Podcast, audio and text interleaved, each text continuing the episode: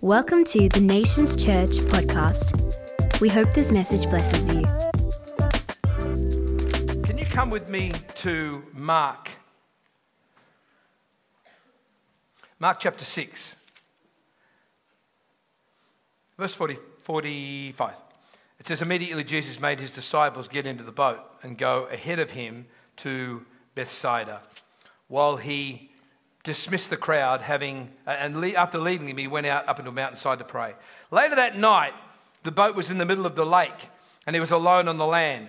He saw the disciples straining at the oars because the wind was against them. Shortly before dawn, he went to them walking on the lake, as you do. He was about to pass by them, but when they saw him walking on the lake, they thought he was a ghost, and they cried out because they all saw him and were terrified. Immediately he spoke to them and said, Take courage, it is I, don't be afraid. He climbed into the boat with them, and the wind died down. And they were completely amazed, for they had not understood. Listen to this, I want you to catch this. They had not understood about the miracle of the multiplication of the loaves. Different versions say it slightly differently, but the, the loaves, the big deal there was the, the, you know, the, the little boy's lunch, the, the fish and the bread, and it was multiplication. And, uh, and Jesus said, um, they, sorry, they did not understand, Mark says, the, about the miracle of the multiplication of the loaves because their hearts were hardened. Come with me to Luke. Have a look at Luke chapter 15. And we pick up a bit of the story here of the lost son, um, the prodigal son, as, as, he's, as he's known. And then it said, he, he partied. He said, Pops, give me my, my inheritance. I'm out of here, exit, stage left, snagglepuss. I'm going to party with my friends. Went to a whole lot of Gentile friends while the money was there and the grog was flowing and the party was on. The, the, you know, the, the party sausage rolls and the, and the party pies were on. People were flocking around. When he ran out of money, so did they. They split. He ended up uh, feeding pigs, which for a Jewish kid ain't all that kosher. And we pick that story up and says, after he'd spent everything, there was severe famine in the whole land, and he began to be in need. So he hired himself out to a citizen of that country, as I said, a Gentile, who sent him into the fields to feed pigs. He longed to fill his stomach. You got to know you're desperate when you want to eat what the pigs are eating, as a Jewish kid. Uh, but no one gave him anything. And he says, when he had come to his senses, again, a little phrase I want you to take note of. Boom.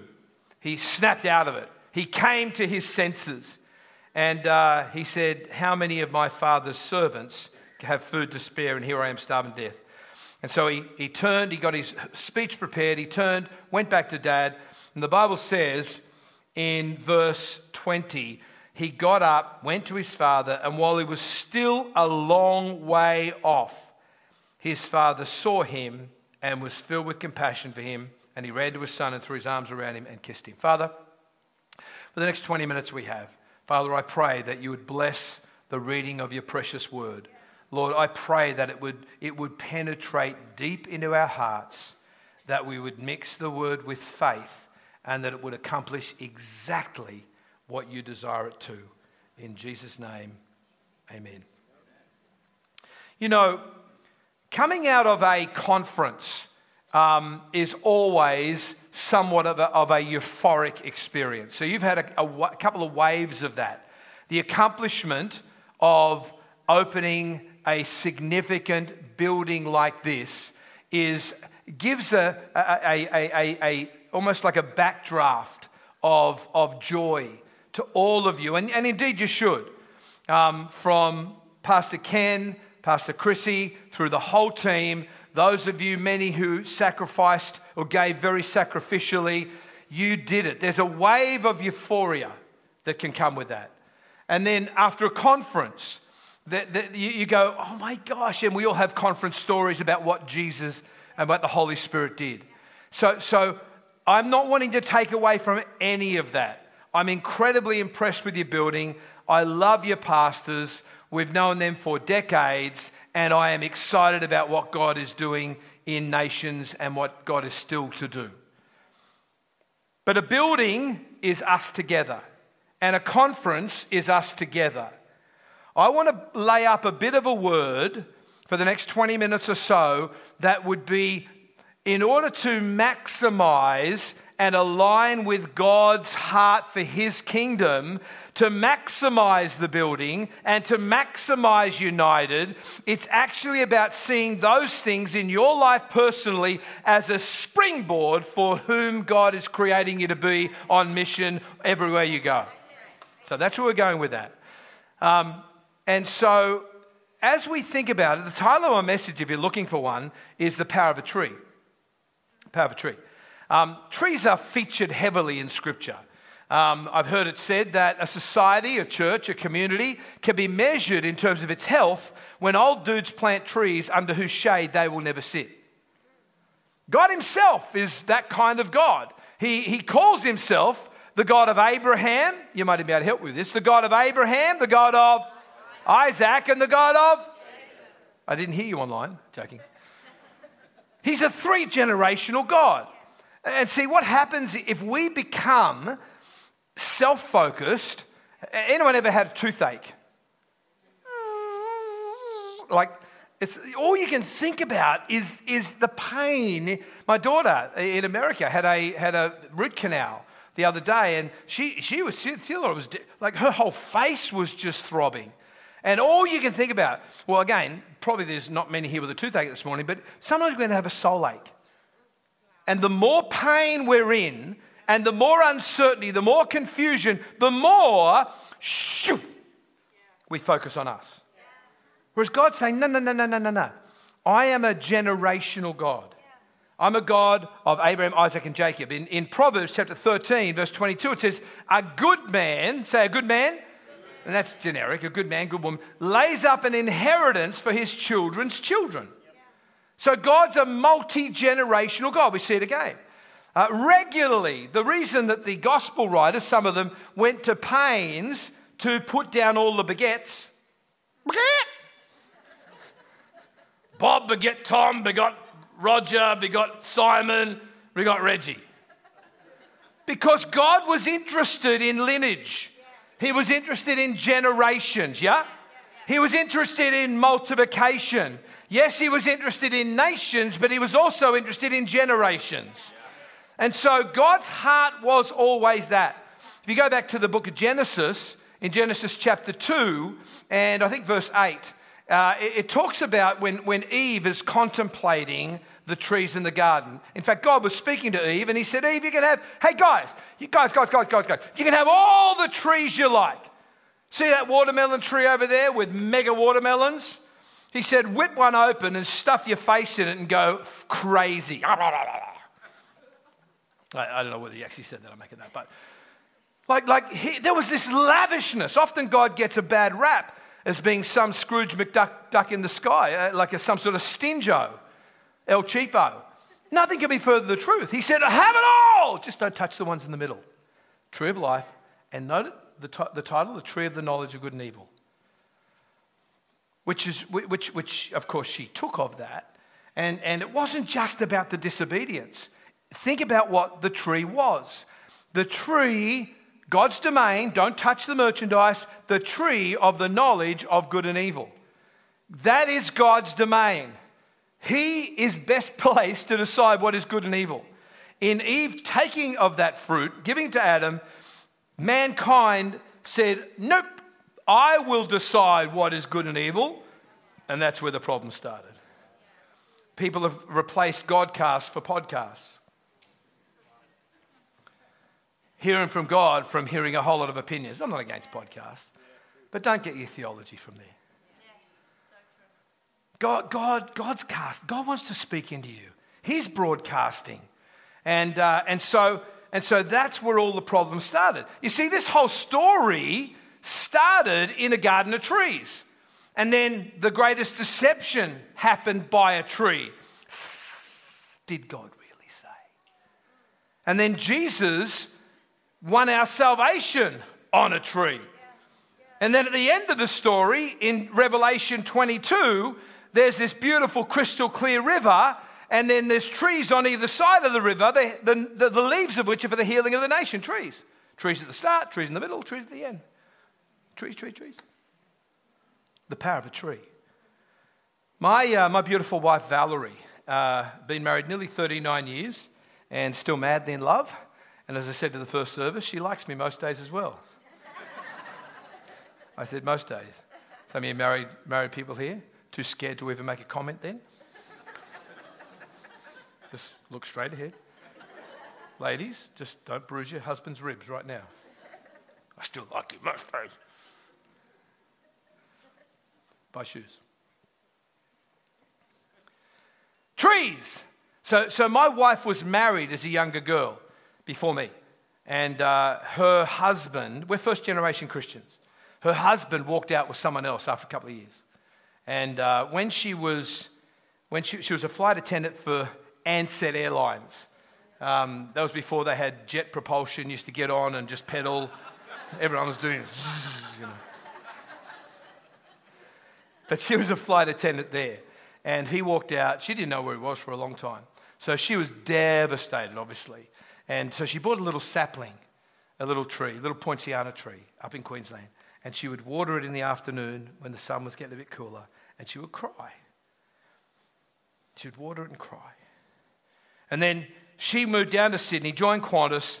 I lobbed in about four years later, I nearly got killed a couple of times, including a drunk driving episode that I was the only one driving. Oh, sorry, I was the only one in the car, flipped a V dub on the way from one bar to another outside of Long Bay Jail, which is the, the Sydney, main, major Sydney jail back in the day, which is quite appropriate at the time.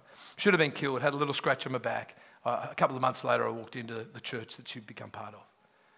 We met, fell in love, got married, had kids, and we're up on the Gold Coast near where she used to live, about 23 years after she planted that sapling. And I said, Do you want to go back and check out the property you used to own? And she said, Really? I said, Come on, let's do it. So we had a little, little convertible. The kids had gone off to youth camp. And, uh, and so we, she couldn't remember the number, but she remembered the, the street. So we found the street, the, the, the, the, the, it's sort of in the afternoon, and we rounded the street. And what we saw was this incredible tree that was now overseeing not only her property, but the properties on either side. I think we might even have a shot of that. There we go. In fact, interestingly enough, that was about 23 years on. Our daughter also had a tragic divorce. She'd only been married 11 months, married basically an abuser. And, uh, and so we were able to, uh, after that, take her back. And her and my beautiful wife stood under the tree that my wife had planted through her tears. God had watered it as God was watering her life. Now, listen, look at me, look at me, look at me. You who've ever had a tragedy, you who've ever made a big mistake, you who've ever known the pain of marriage or relationship breakdown. Online, look at me right now. Listen up. Yeah, yeah, no, I'd love to have a cappuccino, but listen up. Your past need never dictate the amazing generational destiny that God has for you in your life. God's a generational God. And the same God that watered that tree is watering your life as well. The only way you'll stay bound to your past if you refuse to let it go. There are some people in this house today, in the next 10 minutes, that are going to let it go. Everyone say, let it go. Let it go. Let it go.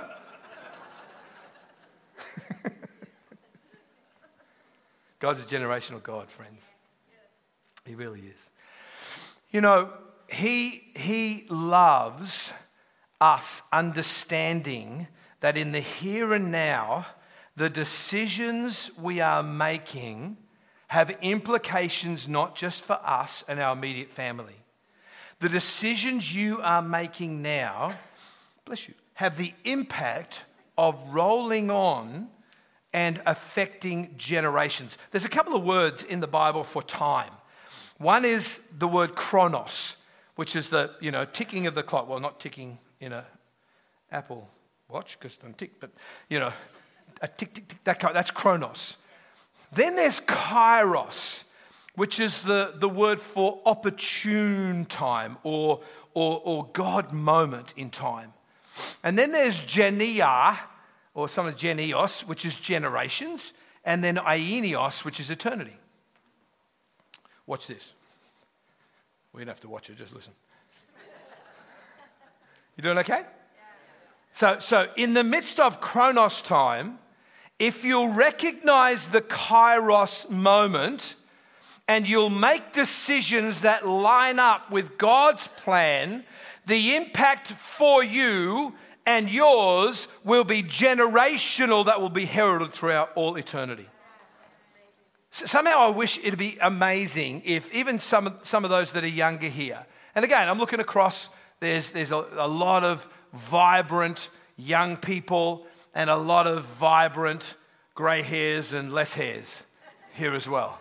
It's a generational church. I love that. I love that. But imagine, imagine if you back there making decisions could somehow get a glass to the generational walls and your grandkids, in some cases that don't even exist. You say, I'm not even married. I'm like 16, give me a break. but you could, you could hear the giggling of their laughter. You know, and, and get, come with me on the metaphor, literally or metaphorically. But, but that, and, and somehow you would hear them say, Papa, that's what I'm called. Grandma, thank you. Thank you for loving Jesus. Thank you for making hard decisions. Thank you for lining your life up with the righteousness and the grace that is won for you at the cross because us here, we are now benefiting from the decisions you have made generationally. In the here and now, it ain't just about you, it ain't just about me. It's the knock on effect of generations.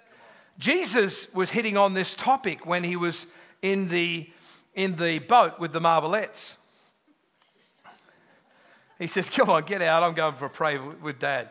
And, uh, and so they're on the, and, the, and the, the storm came up. They're trying. I mean, there's a bunch of fishing amongst these guys. So they're not exactly nautical, like zero. They, they, they, they, they get it, but they were freaking out. And so Jesus thought, well, I'll really freak him out. So he starts walking on the water. Ah, it's a ghost. And the Bible says he would have walked past them. That's interesting. We could probably unpack that all day, but you probably got lunch, so we won't. I'm nearly done. I've probably got about 90 minutes to go. I've got a fair bit still to go. bit of nervous laughter from Pastor Chrissy on the front. So he, they, they were they were like incredulous when Jesus got into the boat and the storm was stilled, calmed. They're like, whoa! Like, the English there doesn't know, no, it says they were really amazed. Oh, Jesus. The, the, the original language was like cartwheel sort of stuff. Wow, Jesus, that's amazing! It was, it, that, that's, that's not a bad theatrical definition of the way that that really does communicate. And Jesus says, chill out, guys. He said, The only reason you're so excited there is because you, you didn't believe about the multiplication of the loaves. Like talking about loaves, not. Now, that seems crazy to me because there were some other pretty cool miracles that Jesus could referred to. That's because you don't believe or understand the miracle of the paralyzed dude that was flat on his back and all of a sudden he's jumping and praising God. He didn't say that. Or the dude that had a withered hand. And Jesus says, stretch it out. It's like, whoa. They didn't say it. He says, you are so amazed at the fact that I can get in your boat and the storm stops because you don't believe the miracle of the multiplication of the loaves. Huh? See, there are a couple of miracles related to that. One was the feeding of the 5,000, which was essentially the Jews, churchies. And there was the feeding of the 4,000, which was to Gentiles, non churchies. And, and Jesus, Jesus loves multiplying crazy, miraculous stuff with churches and non churchies. And it's interesting that, that, that the disciples in the second miracle, they forgot, they, got, they had a swag of, of bread left over. You know the story basket loads. And yet they forgot to bring bread on the boat. And Jesus said, Beware of the, this is in the second lot. Beware, Mark 8. Beware of the, the, the, the, the, the, the, the, the what is it, leaven of the Pharisees. And, and the, they, oh, God, he's having a go at us because we didn't bring any bread. What is it with the bread and you guys? All they could see was the natural. They missed the supernatural. They missed what God was doing in them now to try and reinforce the miracle of multiplication, or if you like, not just nations, but generations. 2 Timothy 2 2, commit these things to faithful men who are able to teach, to teach, to teach generations. You got it? And so they said they didn't get that. Frankly, most of the church doesn't get that. That's probably why I've got a job. We don't try and do God's job. God says, I will build my church, but He never promised to make one disciple. And so we, that's what we do. That's what we do with our, us off the streets. God's heart is that, is that we understand that He's a multiplication kind of God. He wants to take the work of the Holy Spirit at United, that I renamed Unify, and the new building, and the power of worship, and the amazing leadership team. He wants to multiply that not for you, but through you. And understand that your role here, no matter who you are, some of us, some of us, our, our, our spiritual self esteem is so low that even at a time of full employment, we find ourselves spiritually unemployed. And God says, I have put seeds of greatness in your heart. I don't make any junk. I am wanting to fill you with the Holy Spirit. I've given you the name of Jesus that's above every other name. I've canonized my word. Now go get him, tiger. Okay, God. So I, have got the gift of sitting with my bum on a seat. That's my gift. Amen, Pastor. How's that, Jesus? It's like, no! I've called you to be a weapon, a spirit filled revival unit, portable wherever you go. No wonder we've got so many absolutely drop kick, miserable believers. It's like, well, I'm just going to church. God's put a Rolls Royce or a Ferrari on the inside. It's like first gear.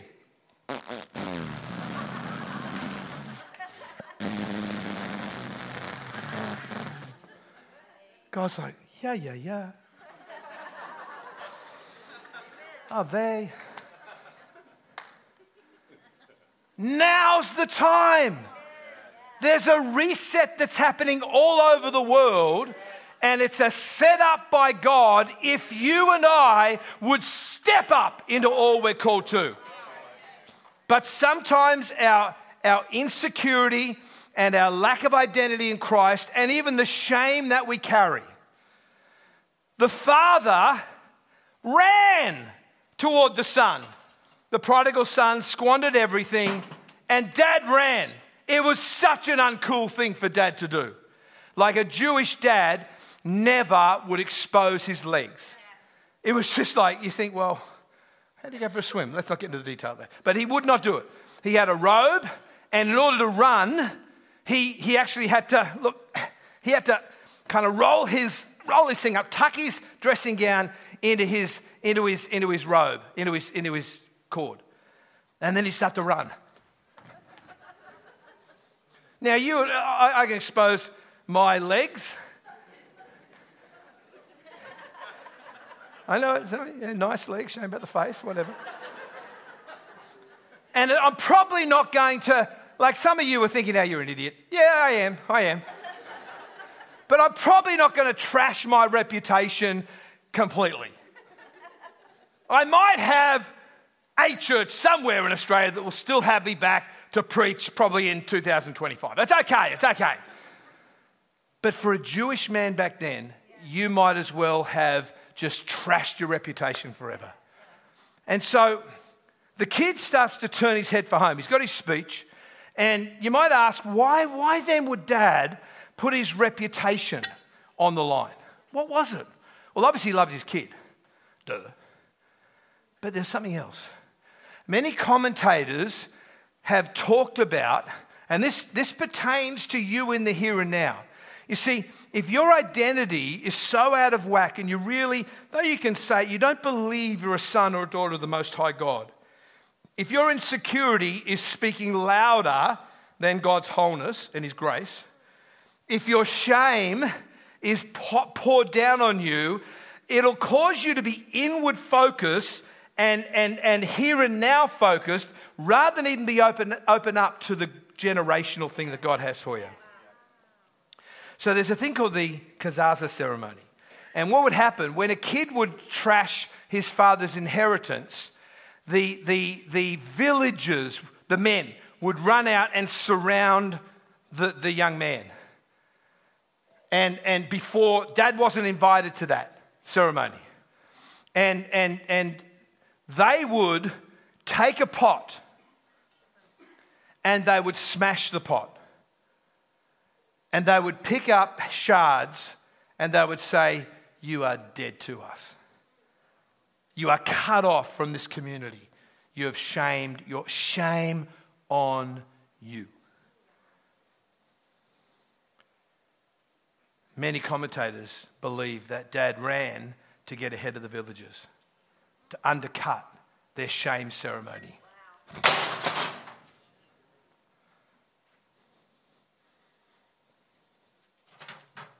Didn't break enough. That's better. Sound familiar? Your Heavenly Father sent Jesus to run to the cross, to get ahead of the devil's shame ceremony and die a, a shameful death, taking on board your sin and your shame, so that when he, is, was, when he said, It is finished, he might as well have said, Shame off you. Come on, if you want to give Jesus a clap, make sure it's a good one.